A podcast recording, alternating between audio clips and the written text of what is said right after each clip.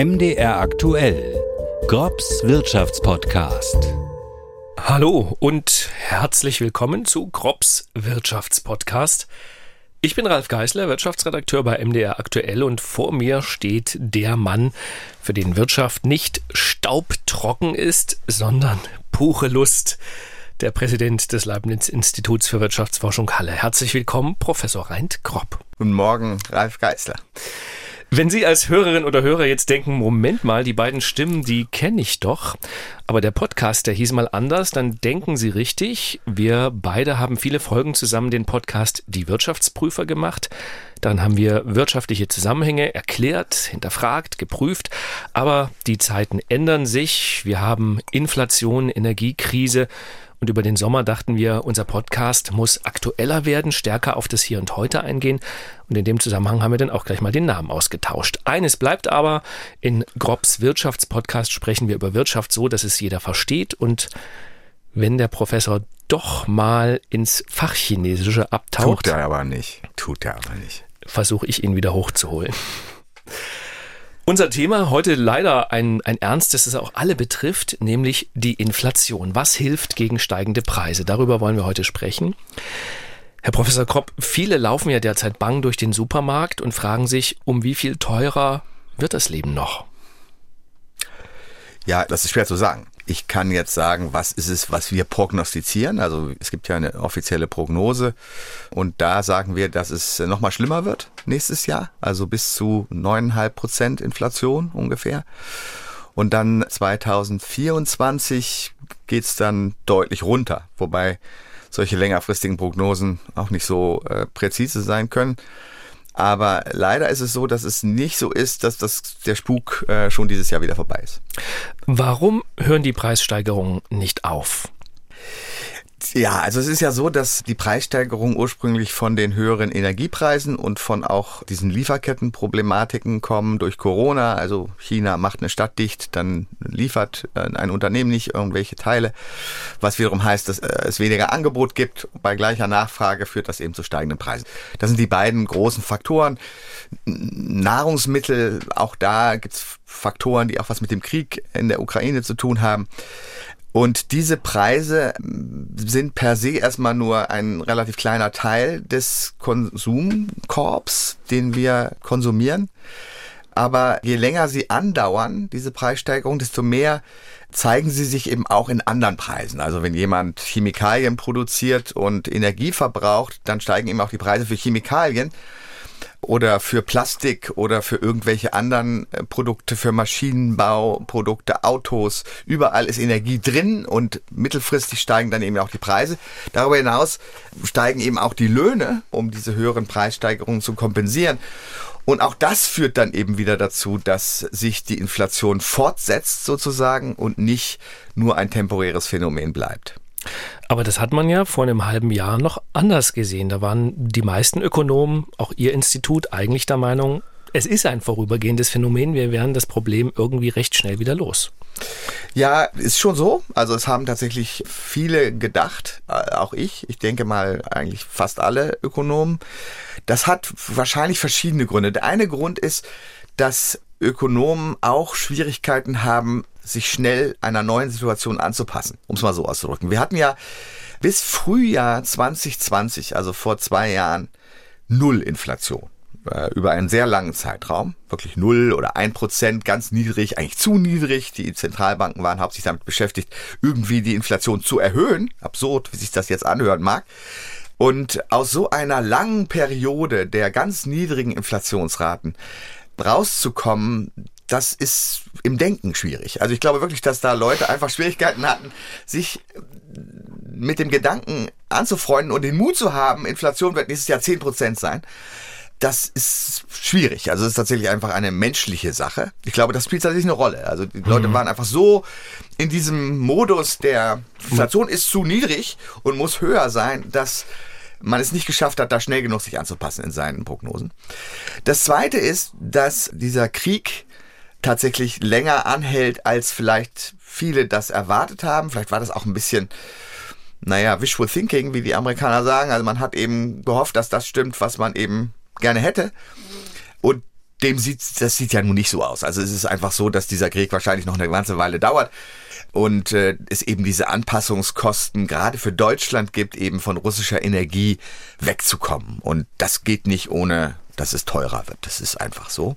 Mhm. Der weitere Faktor ist eben, dass die Corona-Geschichte, obwohl die ja nun eigentlich in Deutschland und in Europa und auch in Amerika kaum noch eine Rolle spielt im täglichen Leben, also ich würde mal sagen, das Einzige, was man noch machen muss, ist eine Maske im Zug tragen, ist eben immer noch ein wichtiges Thema in China. Also diese Lockdowns, die da stattfinden von ganzen Städten, führen eben dazu, dass diese Lieferkettenproblematik eben auch nicht temporär ist, sondern auch weiter anhält und wieder dann eben zu höheren Preisen führt.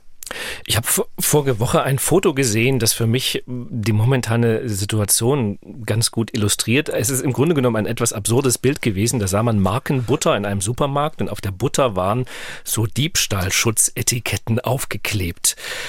Und Herr Geißler, wirklich. Also ich, ich will ja jetzt nicht sagen, aber also selbst jetzt, ich habe es extra nachgeguckt, weil Sie mir vorher gesagt haben, dass Sie diesen Kommentar machen würden. Also Butter kostet tatsächlich ungefähr doppelt so viel wie vorher, das stimmt. Also vorher hat es ungefähr einen Euro gekostet pro zweihundertfünfzig Gramm Packung, jetzt sind es zwei. Das ist, ist so. Also, oder sogar Na, etwas zwei, über zwei. zwei Euro dreißig kostet, glaube ich, die günstige Butter, ja. Naja, also ich habe im Internet billigere Butter gefunden. Ja, okay. Ich kaufe die im Supermarkt. Aber gut, genau, okay. Ich weiß es nicht so genau. Aber verdoppelt, ungefähr der Preis. Ich glaube, das stimmt schon. Aber es ist natürlich immer noch ein billiges Produkt. Also insofern sind jetzt solche Sachen, glaube ich, schon äh, naja, einfach nur ein bisschen absurd. Also ich glaube nicht, dass irgendeiner für zwei Euro Butter klaut. Naja, aber es scheint ja sozusagen bei den Supermarktchefs im Kopf so eine Geschichte zu existieren, dass sie Angst haben, die Leute haben nicht mehr genug Geld und jetzt klauen die sogar die Butter, die ja auch teurer geworden ist. Also es scheint aber ja da müsste man ja eigentlich bei fast allen Produkten im Supermarkt irgendwelche Sicherheitsetiketten dran machen und nicht nur bei Butter. Und das ist ja nun eindeutig nicht der Fall. Also ich war letzte Woche im Supermarkt, da gab es bei meinem Supermarkt keine, keine Etiketten, keine Sicherheitsetiketten am, an der Butter. Okay. Nichtsdestotrotz, die Lebensmittel werden teurer. Offenbar ja. Ist das tatsächlich auch aus Sicht vieler ein Problem.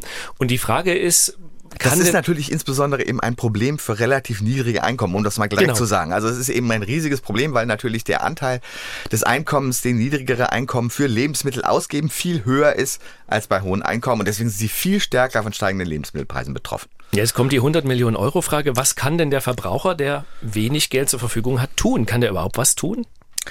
Naja, er kann wenig tun, muss man jetzt zugeben. Er kann, eine Sache kann er natürlich tun, er kann sehr viel mehr achten auf Preise. Er kann natürlich gucken, welche Preise sind weniger stark gestiegen, wo gibt es noch billigere Angebote.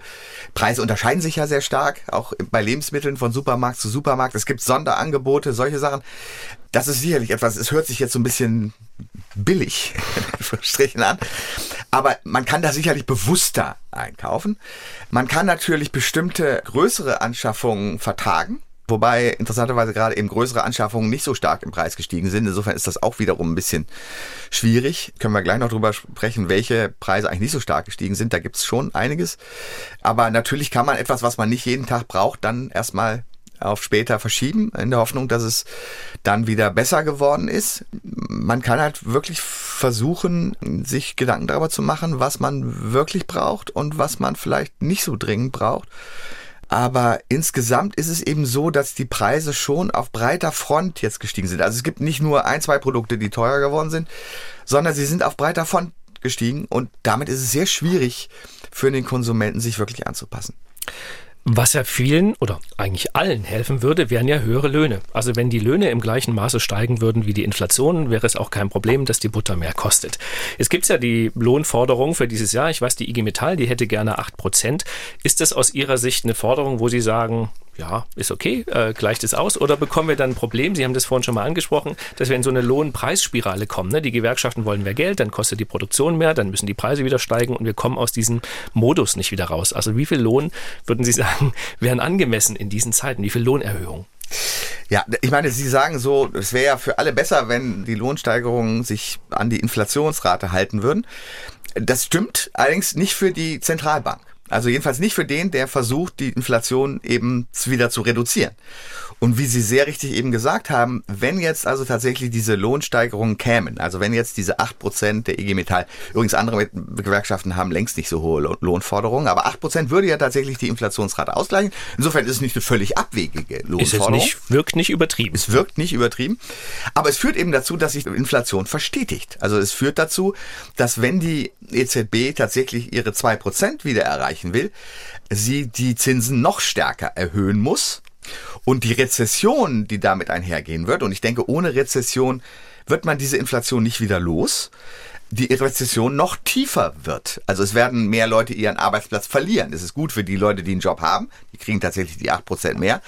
Aber es wird dazu führen, dass auch in Deutschland, wo im Moment ja die Arbeitslosigkeit immer noch sehr niedrig ist, die Arbeitslosigkeit stark ansteigen muss, weil sonst die Inflation nicht sinkt. Denn ohne Einschränkung des Konsums wird die Inflation immer so hoch bleiben. Und da sitzen aber wir so ein bisschen in so einer Falle. Also einerseits äh, verstehe ich ganz gut, ich verstehe sogar die I G Metall, warum sie acht Prozent fordert. Andererseits führt es aber eben dazu, dass wir das Problem überhaupt nicht lösen oder dass die Kosten dieses Problems, nämlich die hohe Inflation, zu lösen, noch viel höher werden. Wären Einmalzahlungen besser? Also das hat man ja voriges Jahr versucht, dass die Gewerkschaften gesagt haben, gut, wir wollen gar nicht so viel Lohn regulär, aber wir wollen einmalig von jedem Arbeitgeber einen Betrag X, um diese Inflation ein bisschen auszugleichen? Eindeutig. Das ist eindeutig. Das würde eben diese Lohnpreisspirale, von der Sie eben schon gesprochen haben, unterbrechen. Also es wäre kurzfristig, hätten die Leute Geld, um diese höheren Kosten, diese höheren Preise zu kompensieren und ihren Konsum aufrechtzuerhalten.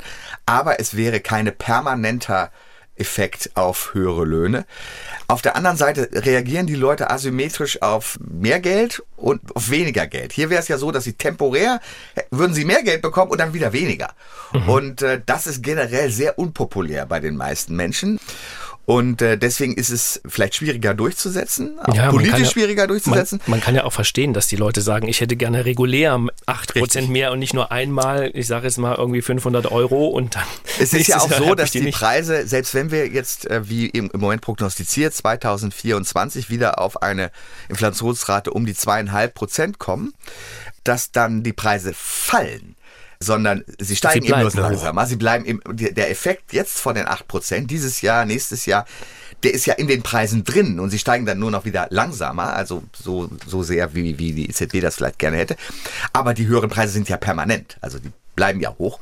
Und insofern, äh, es ist gut aus Sicht der Inflationsbekämpfung, diese Einmalzahlungen.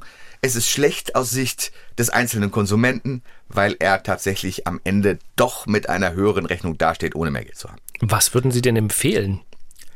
Ja, es ist eben die Frage der Perspektive. Also es ist tatsächlich eine Frage der, was will man? Und da ist die Politik und auch insbesondere die Zentralbank vor einer sehr schwierigen Situation, auch die Gewerkschaften, eigentlich alle Beteiligten, weil man die, diese Balance eben irgendwie einigermaßen gut hinkriegen muss. Also einerseits will man, dass diese Preissteigerungen sich nicht verstetigen. Das würde aber wiederum heißen, dass man die Löhne nicht so stark steigen lässt wie, wie die Inflation. Auf der anderen Seite will man aber auch nicht, dass Leute Probleme haben, Lebensmittel zu kaufen oder ihren Lebensstandard zu halten oder ihren Lebensstandard sehr stark einschränken müssen. Das wiederum heißt aber, dass wir eigentlich die Menschen mit Lohnerhöhungen für diese höhere Inflation kompensieren müssten. Und ich denke mal, es wird ein Kompromiss irgendwo sein müssen. Einerseits, dass man gerade bei niedrigen Einkommen die Inflation komplett kompensiert, weil es sonst also wirklich zu riesigen Problemen für diese Menschen führt. Aber Leute mit höherem Einkommen tatsächlich zum Teil diese Kosten jetzt temporär tragen müssen, dass sie nicht kompensiert werden. Und sozusagen diese, diese Last der Anpassung, um wieder auf eine vernünftige Inflationsrate zu kommen. Ich glaube, das ist schon, das sollte schon das Ziel sein, dass diese Last von den höheren Einkommen getragen wird. Reden wir mal über, über die Politik, die ja tatsächlich auch einiges versucht. Es gibt ganz viele Sachen, die sind schon beschlossen. Es gibt einige Sachen, die sind noch in der Diskussion. Nehmen wir mal äh, zum Beispiel diesen Strompreisdeckel, dass die Politik sagt, okay, wir geben der Bevölkerung bis zu einer Menge X, zu einem Grundbedarf, den Strom zu einem Festpreis. Ist das gut oder schlecht? Naja, es hängt ein bisschen davon ab, ganz ehrlich gesagt. Also ich glaube, allgemein sollten die Maßnahmen, so wie ich es eben schon gesagt habe, gezielt sein. Also man sollte nicht jetzt jeden für höhere, gerade hier geht es ja auch um, nur um Energie. Also zum Teil wollen wir ja auch erreichen, dass die Menschen Energie sparen, einsparen. Das ist, das ist, muss Teil des Pakets sein, um sich von den russischen Energieimporten zu lösen. Und das tun sie nur dann, wenn die Preise, wenn sie diese höheren Preise auch merken. Das ist ein Aspekt. Das heißt, man sollte nicht für alle Leute eine Subvention bereitstellen, man sollte nicht für etwas tun, was alle, wo alle Leute profitieren, auch die, die sich eigentlich leisten können, die höheren Energiepreise zu zahlen, sondern nur eben gezielt die, die das nicht können.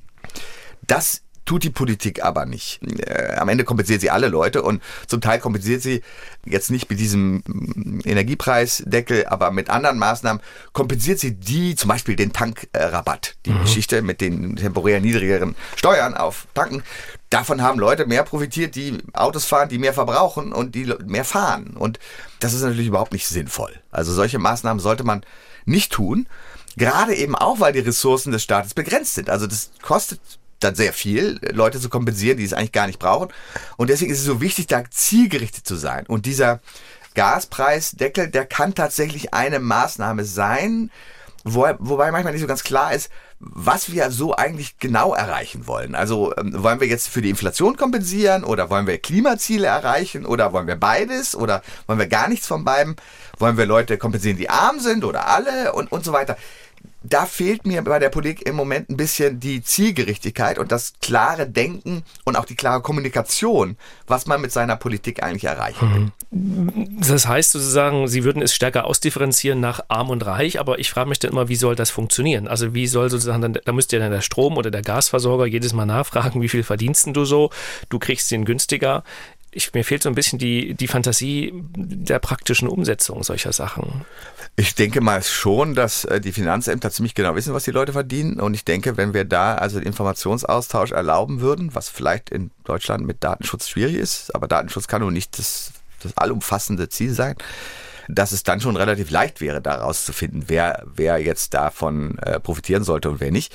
Das heißt also bestimmte Gehaltsobergrenzen. Wobei eben dieser Preisdeckel für Strom natürlich tatsächlich schon da in die richtige Richtung geht, im Sinne von, dass nur eine bestimmte Menge, wenn wir jetzt annehmen, dass reiche Leute mehr Strom verbrauchen, ein größeres Haus haben oder was auch immer, dann würde das ja schon den niedrigen Einkommen disproportional zugutekommen. Und insofern ist das schon etwas, was eher in die richtige Richtung geht, als jetzt dieser Tankrabatt da. Das war eigentlich keine gute Idee. Es gibt ja noch was anderes, nämlich das äh, berühmt-berüchtigte Energiegeld als Einmalzahlung. Ich glaube, jeder in Deutschland oder fast jeder bekommt diese dreihundert Euro ausgezahlt. Das wäre ja im Grunde ähnlich schlecht wie das, was Sie schon beschrieben Natürlich. haben. Also auch ein Millionär, der kriegt auch dreihundert Euro. Kriegt auch dreihundert Euro. Das, was dem weder nützt noch schadet, aber ähm, es ist eben einfach eine unglaubliche Verschwendung von öffentlichen Geldern. Das sollte man eben vermeiden. Und also, dass man wirklich zielgerichtet bestimmte Gruppen kompensiert und andere nicht, ist, glaube ich, von ganz entscheidender Bedeutung, weil es eben auch dann die Anreize verstärkt, für den Millionär tatsächlich vielleicht also eben etwas weniger Energie zu verbrauchen. Und das ist ja ein ganz wichtiger Komponente, wie wir aus dieser Situation, dieser Energiekrise rauskommen. Wir machen bei M D R aktuell ja viele spannende Podcasts und einen, den ich Ihnen heute ans Herz legen möchte, ist unser Podcast Was tun, Herr General, der Podcast zum Ukraine-Krieg. Darin sprechen wir mit dem früheren NATO-General Erhard Bühler über die Strategien der ukrainischen Armee. Was macht die russische Armee? Wie schätzt er die militärische Lage ein? Was ist von den Fortschritten zu halten, die die Ukrainer in den letzten Tagen und Wochen erzielen konnten? Hören Sie gerne mal rein in Was tun, Herr General, unser Podcast zum Ukraine-Krieg. Herr Gropp, wenn der Krieg plötzlich vorbei wäre, würde das helfen? Bei der Inflation, also würden die Preise sich dann beruhigen? Es ist ja stark energiepreisgetrieben. Klar, ja, ja. Also ich meine, wenn, wenn, wenn jetzt irgendein Wunder passiert und der Krieg endet morgen. Putin kommt morgen zur Vernunft. Ja, das ist ja eben nicht so fürchterlich wahrscheinlich. Insofern glauben wir es alle nicht. Aber ja, klar, dann würde das natürlich tatsächlich dazu führen, dass sich die Situation entspannen würde. Viel in den Preisen sind eben Erwartungen. Also es ist eben immer auch die Erwartung, was in der Zukunft passiert, was in diesen Energiepreisen steckt. Und wenn der Krieg enden würde, würden sich diese Erwartungen stark verändern. Es würden sich auch die Inflationserwartungen allgemein stark verändern. Das würde natürlich zu einer deutlichen Entspannung der Situation führen. Ist aber im Moment einfach nicht zu erwarten. Und das ist eben auch in den Preisen reflektiert. Ich würde mit Ihnen ganz gerne eine Sache nochmal vertiefen, die Sie schon mehrfach angedeutet haben, aber ich glaube, es ist ganz gut, wenn wir nochmal darüber sprechen, einfach auch für das Verständnis, weil es, glaube ich, bei vielen nicht ganz so präsent ist, nämlich die Rolle der Europäischen Zentralbank. Die taucht ja immer sozusagen auf, wenn es um Inflation geht. Können Sie nochmal erklären, wie kann die Europäische Zentralbank denn überhaupt Inflation steuern, beziehungsweise welche Rolle spielt da der E Z B-Leitzins? Also die E Z B hat ja ein Ziel, die hat das Ziel zwei Prozent, knapp unter zwei Prozent Inflation. So. Das hat sie nicht erreicht in der Vergangenheit, hauptsächlich deswegen, weil die Inflation zu, zu niedrig war, also die war niedriger, das hat auch bestimmte Kosten, ist aber jetzt vielleicht nicht so das relevante, die relevante Frage. Im Moment erreicht sie das Ziel nicht, weil die Inflation viel zu hoch ist, also äh, das gegenteilige Problem. Und äh, die E Z B hat verschiedene Maßnahmen, die sie ergreifen kann. Es sind nicht besonders viele, aber sie kann also zum Beispiel den Leitzins erhöhen oder senken, im Moment stark erhöhen. Sie hat ihn gerade erhöht um fünfundsiebzig Basispunkte, das ist historisch gesehen, also die E Z B hat den Leitzins noch nie so stark erhöht wie jetzt. Das ist aber leider nur der kurzfristige Zins. Und der kurzfristige Zins, also Übernachtzins, das ist nun nicht das, was man auf seinen Hauskredit bezahlt, sondern das sind eben langfristige Zinsen und die hat die E Z B in der Vergangenheit versucht, dadurch zu manipulieren, dass sie eben Anleihen gekauft hat. Das war der Sinn dieses Anleihenprogramms, weil der Leitzins nur die kurzfristigen Zinsen betrifft. Das, das setzt sich dann so ein bisschen auch fort und reflektiert sich dann auch in längerfristigen Zinsen, ist aber sehr indirekt. Also es ist kein besonders starkes Mittel, um längerfristige Zinsen zu beeinflussen. Das kann sie tun, aber sie kann eben durch, durch Anleihekäufe auch längerfristige Zinsen beeinflussen und dann dabei hoffen, dass diese höheren Zinsen dann dazu führen, dass der Konsum und die Investitionen nachlassen, also am Ende eine Rezession kommt oder zumindest geringeres Wirtschaftswachstum, die Nachfrage also sinkt und damit eben auch die Preise sinken. Also ich, ich versuche es mal mit ganz, ganz einfachen Worten. Also im Grunde genommen, die E Z B erhöht den Leitzins, in der Folge erhöhen auch, ich sag mal, die Banken, genau, ihre Zinsen, ihre Banken erhöhen und ich die Zinsen. Kaufe dann bestimmte Sachen nicht mehr, weil ich denke, oh, es gibt gerade wieder Zinsen auf der Bank, dann spare ich das Geld lieber oder es kommen vielleicht noch schlechtere Zeiten, da spare ich auch lieber und ja, damit gut, lässt genau, die Nachfrage aber es ist vor allen Dingen so, dass sie eben sich vielleicht weniger. Dann kein Geld leihen wollen, um ihr neues Auto zu kaufen. Also weil die Zinsen auf das Geld höher sind oder sie kaufen sich kein neues Haus, weil die Hypothekenzinsen höher sind. Das ist ein Mechanismus, aber vielleicht der noch wichtigere Mechanismus geht über die Investitionen. Also Unternehmen benutzen ja sehr viel Fremdkapital und wenn das Fremdkapital sehr viel teurer wird, was passiert, wenn die Banken ihre Zinsen erhöhen als Antwort auf die höheren Leitzins der E Z B, dann investieren sie weniger, gibt weniger Nachfrage nach Investitionsgütern, was eben dann auch sich mittelfristig im Konsumentenpreisindex niederschlägt. Ich will mal ganz kurz sagen, die E Z B hat noch ein paar andere, also müssen wir einen, okay. eine wichtige andere Weg, die Inflation unter Kontrolle zu halten und das ist Inflationserwartung. Inflation und Erwartung spielen eine riesige Rolle. Also wenn ich erwarte, dass Preise steigen, dann passe ich mich in meinem Verhalten an. Also wenn die Gewerkschaften erwarten, dass die Preise noch viel stärker steigen, dann fordern sie noch mehr und so weiter. Das heißt, die E Z B versucht, dadurch, dass sie jetzt den Leitzins um fünfundsiebzig Basispunkte erhöht hat, auch so ein Stück weit zu sagen, wir kennen, sehen das Problem, wir reagieren jetzt darauf und damit die Erwartungen der Leute zu beeinflussen, sodass sie erwarten, dass die Inflation oder der E Z B glauben, dass die Inflation tatsächlich in einem Jahr oder anderthalb Jahren wieder niedrig ist.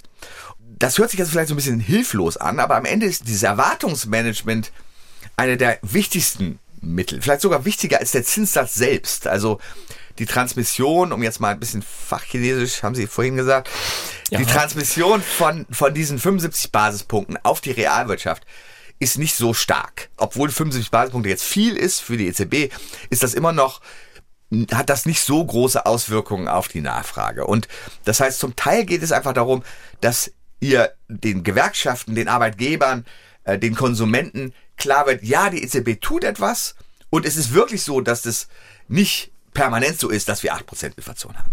Und das ist auch ein ganz wichtiger Punkt und vielleicht im Moment sogar der wichtigere Punkt äh, in der, in der Inflationsbekämpfung, die die E Z B machen kann. Aber das heißt, der E Z B muss es gelingen, den Leuten glaubhaft zu genau. machen, dass wir in zwei Jahren so wieder sinkende Inflationsraten haben. Aber was ist, wenn die Leute der E Z B das nicht mehr glauben? Dann hat die E Z B ein Riesenproblem. Und wir können uns tatsächlich, wenn, wenn es wirklich so kommt, dass die, das nennt sich der Anker der Inflationserwartung, also die E Z B möchte, dass die Inflationserwartung wie so ein Anker fest im, im Meeresgrund sitzen und deswegen das Boot sich eigentlich gar nicht so viel bewegen kann. Das Boot ist die Inflationsrate.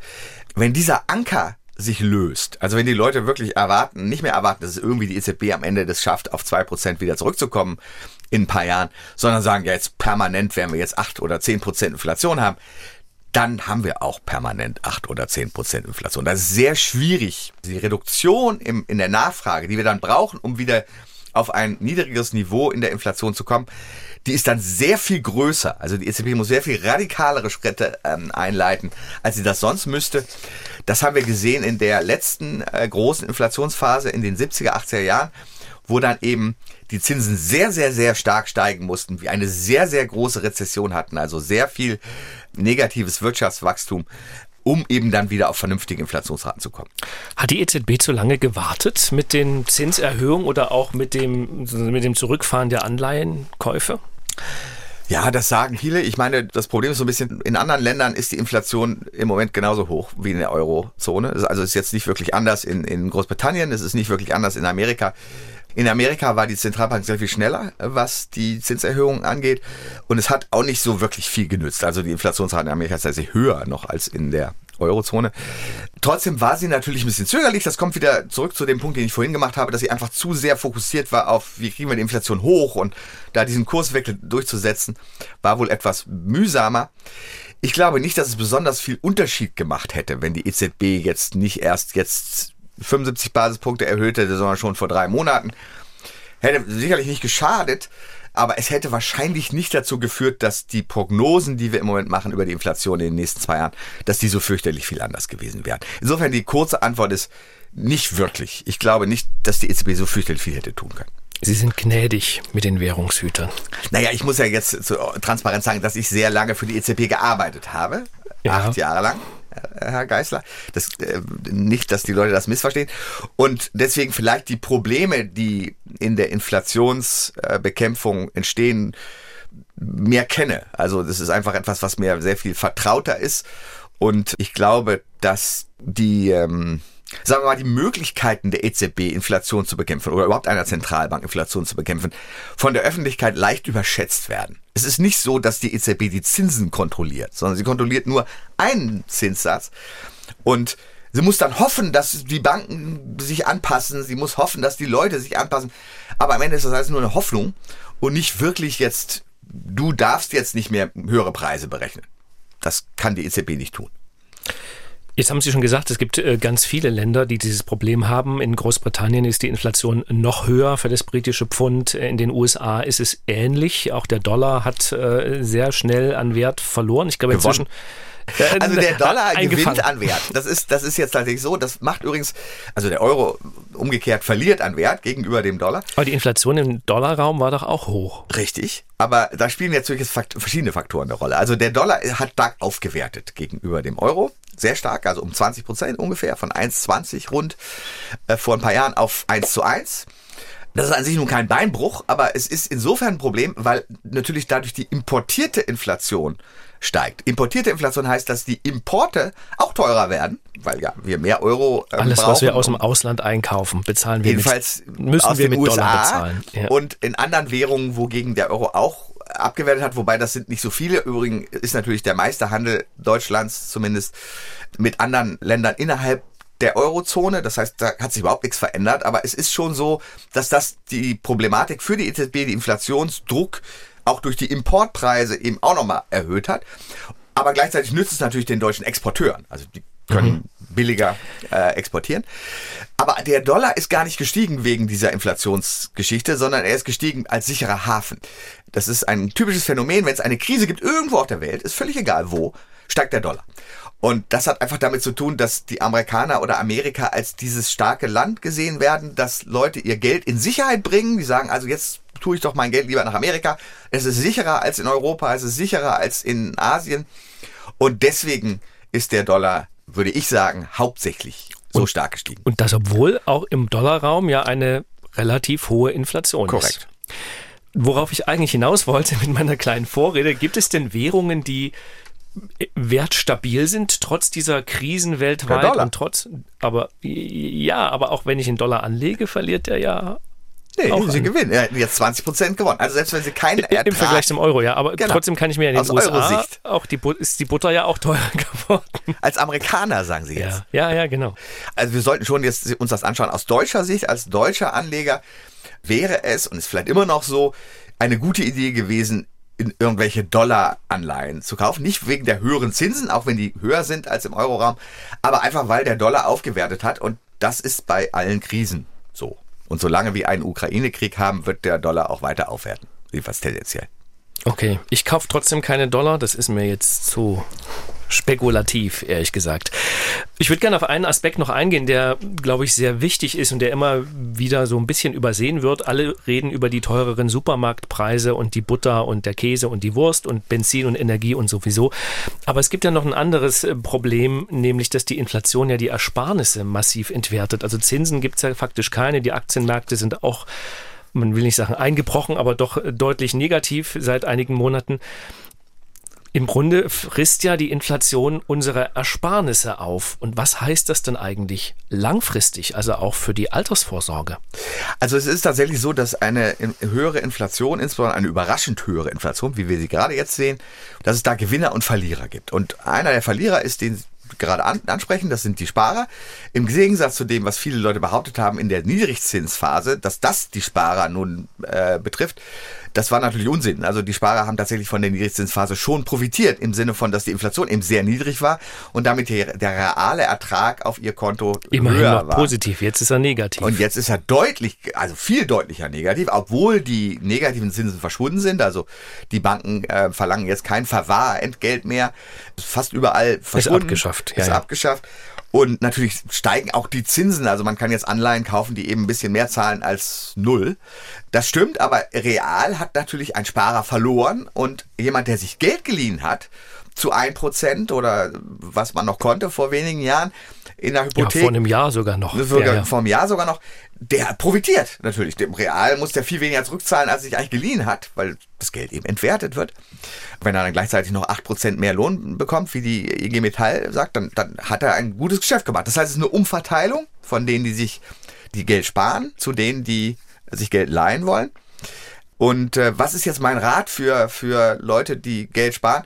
Naja, die Nerven behalten ist ein ganz wichtiger Punkt. Also insbesondere bei Aktien an sich sind äh, Aktien tatsächlich in, in gewisser Hinsicht eine Versicherung gegen Inflation, weil ja, wenn Unternehmen, wir haben also jetzt höhere Energiekosten, wenn sie die weitergeben können, wie es im Moment aussieht, also deswegen steigen ja die Preise so breit auf breiter Front, dann schadet das den Unternehmen gar nicht unbedingt was. Also ne, das ist nicht so, dass die Unternehmen darunter leiden. Und das aber wenn heißt, sie nicht weitergeben können, gehen sie pleite. Das ist natürlich nicht richtig, schlecht. Aber dann steigen die Preise auch nicht so stark. Ja. Also es ist eben so ein bisschen diese Unlu- also entweder oder. Also entweder können die Unternehmen es weitergeben und so sieht es im Moment aus. Die können es, die meisten Unternehmen können es anscheinend weitergeben.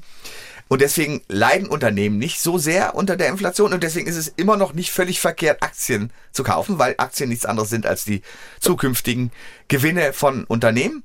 Eine breite Mischung dann aber bitte. Genau, das ist aber immer so. Also da ja. äh, äh, haben wir, glaube ich, auch schon mal einen Podcast so gemacht. Jedenfalls ist das also eindeutig immer gut, diversifiziert zu sein, nicht nur ein Unternehmen zu kaufen, sondern möglichst den, den Index, den DAX oder den Eurostoxx, also breite Indizes. Da ist man immer noch auf der richtigen Seite. Immobilien sind auch immer noch eine gute Investition. Wie heißt das? Ähm, Baugold? Betongold. Betongold, Betongold danke. Heißt es, Betongold ja. ist immer noch keine schlechte Investition. Sein Geld auf dem Sparkonto zu lassen, war eine schlechte Idee, als es Nullzinsen gab und ist immer noch eine schlechte Idee. Sollte man nicht tun, außer man braucht das Geld wirklich sehr dringend. Ich schätze sie ja für ihre Dynamik und ihren Optimismus. Worauf ich aber ja so ein bisschen hinaus wollte, ist, am Ende wird ja diese Inflation dafür sorgen, dass doch breite Bevölkerungsschichten in diesem Land in der Tendenz ärmer werden. Also vielleicht nicht verarmen im Sinne von, sie haben dann gar nichts mehr. Aber nach Jahren, wo es immer nur bergauf geht, haben wir plötzlich eine Situation, wo man ehrlicherweise sagen muss, es wird sehr viele geben, die haben wahrscheinlich am Ende dieser Phase weniger. Was bedeutet das gesellschaftlich? Ja, also ich meine... Ähm, Und kann man da... Das ist eine große Frage. Ich das ist jetzt eine Riesenfrage. Ähm, was bedeutet das gesellschaftlich, so eine Journalistenfrage? Darauf gibt es natürlich ein Buch, kann man darauf, darüber schreiben. Ich meine, man muss aufpassen, dass eben es tatsächlich möglichst nur die trifft, die es sich auch in gewisser Hinsicht leisten können. Jetzt ist es so ein bisschen schwierig zu identifizieren, wer das ist. Haben, haben Sie eben schon was zu gesagt und ich auch. Gerade weil in Deutschland ja der, der Mittelstand, also die Leute mit mittleren Einkommen, besonders stark sowieso schon belastet werden. Insofern ist es eben da ein bisschen schwierig, die richtigen Gruppen zu identifizieren, aber man muss es schon tun, weil es sonst natürlich zu einem gewissen gesellschaftlichen Unfrieden kommen kann, weil bestimmte Leute besonders betroffen sind, andere nicht. Jetzt ist es, glaube ich, nicht so, dass in Deutschland die Rente das Hauptproblem ist, gerade weil die Ärmeren kaum Ersparnisse haben. Also das ist auch ein deutsches Phänomen. Also die meisten haben äh, mit niedrigem Einkommen eigentlich fast gar keine Ersparnisse. In anderen Ländern haben sie meist noch eine Wohnung, die sie besitzen. In Deutschland ist das eher... nicht so, sondern sie mieten. Das heißt, sie haben überhaupt keine Ersparnisse. Das heißt, sie leiden jetzt aber auch nicht dann unter der Entwertung ihrer Ersparnisse. Und ihre Rente kommt vom Staat. Also es hat nichts mit dem Kapitalmarkt mhm. zu tun. Kommt am Ende von den zukünftigen äh, Leuten, die arbeiten und, und diese Renten bezahlen. So funktioniert das deutsche System. Das heißt, es ist immer wie immer dieser Mittelbau, diese mittleren Einkommen, die selber schon durchaus sparen, auch für, um ihre Rente aufzubessern. Und das lohnt sich im Moment weniger. Die Probleme haben eben, weil alles teurer wird, auch viele Dinge teurer werden und ihren Lebensstandard nicht halten können und Angst haben abzurutschen, also in, in, in ihrem Lebensstandard. Und da muss man natürlich sehr vorsichtig damit umgehen. Ich bin weiterhin der Meinung, dass das Entscheidende ist, den Leuten nichts zu versprechen, was man nicht halten kann. Und ähm, You Never Walk Alone von Herrn Scholz war da vielleicht keine gute Idee, weil es tatsächlich so ist, dass der Staat einen gewissen äh, Reduktion im Lebensstandard, den wir in den nächsten ein, zwei Jahren sehen werden, einfach weil wir eine Rezession haben werden, weil die Arbeitslosigkeit ansteigen muss, obwohl das im Moment, dadurch, dass wir so eine Arbeitsknappheit haben, Arbeitskräftemangel mhm. haben, vielleicht gar nicht so schlimm wird, aber es wird sicherlich einen Anstieg der Arbeitslosigkeit geben, dass man damit transparent mit den Leuten umgeht und nicht so tut, als könnte der Staat alles, der Staat kann gar nicht so viel, sondern die Leute eben darauf vorbereitet, dass wir, weil in der Ukraine zum Beispiel eben tatsächlich unsere Freiheit verteidigt wird, dass wir da eben auch ein Stück weit äh, ein Opfer bringen müssen, den Gürtel enger schnallen müssen, in Solidarität damit, weil es tatsächlich so ist, dass unsere Freiheit nicht am Hindukusch, wie das mal irgendjemand gesagt hat, sondern viel näher in der Ukraine verteidigt wird, dass das bestimmte Opfer verlangt und dass wir mittelfristig, dadurch, dass wir weniger abhängig sind von einem Land, was die Energieversorgung angeht, tatsächlich aus dieser Krise aber auch gestärkt hervorgehen werden. Ich will am Ende ganz gerne mit einem, ja, vielleicht was Positivem rausgehen. Sie sagten vorhin schon, es gäbe tatsächlich auch Sachen, die nicht so sehr viel teurer werden oder vielleicht sogar billiger. Was wird denn, gibt es wirklich was, was, was wird billiger? Es gibt so ein paar Sachen, also zum Beispiel Kleidung und Schuhe. Ich habe ehrlich gesagt, verstehe ich nicht so genau, ähm, warum das so ist, aber die, sind, die steigen sehr wenig. Also sie steigen schon auch, äh, aber so um zwei Prozent. Also äh, das heißt, völlig im Rahmen des Normalen. Das liegt wahrscheinlich daran, dass Kleidung und Schuhe nicht mehr aus China, sondern eher aus Vietnam und anderen Ländern kommen, wo kein Lockdown ist und wo die Lieferketten funktionieren. Das ist jeweils meine Erklärung. Ich bin nicht ganz sicher, warum das so ist. Kommunikationstechnik ist billiger, wird sogar billiger, also sinkt im Preis. Computer auch, ne? Computer, ähm, überhaupt technische Geräte sind eher tendenziell, also Fernseher zum Beispiel, äh, steigen weniger schnell als der Gesamtindex. Das ist jetzt auch nicht wirklich ein Trost für jemanden, der Probleme hat, seine Lebensmittel zu kaufen. Also der wird sich da nicht, auch oh, jetzt kaufe ich keine Lebensmittel, sondern Fernseher, halte ich auch nur eher für unwahrscheinlich. Aber es ist schon so, dass man da Schnäppchen finden kann. Das kommt ein bisschen zu dem Punkt zurück, den ich ganz am Anfang gemacht habe, dass man jetzt sehr viel genauer vielleicht auf Preise achten sollte und dementsprechend eben seinen Konsum etwas anpassen sollte.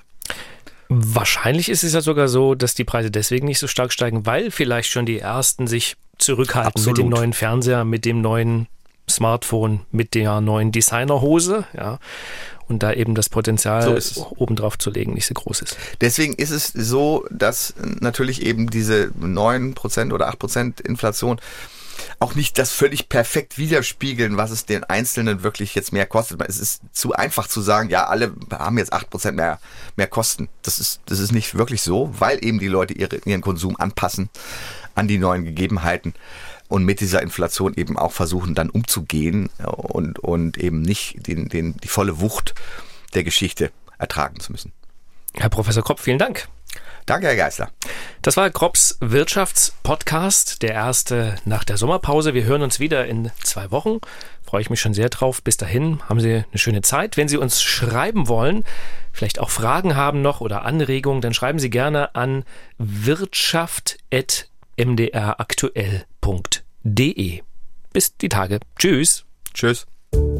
Gropps Wirtschaftspodcast erscheint zweimal im Monat auf m d r punkt d e, in der A R D Audiothek und überall, wo es Podcasts gibt.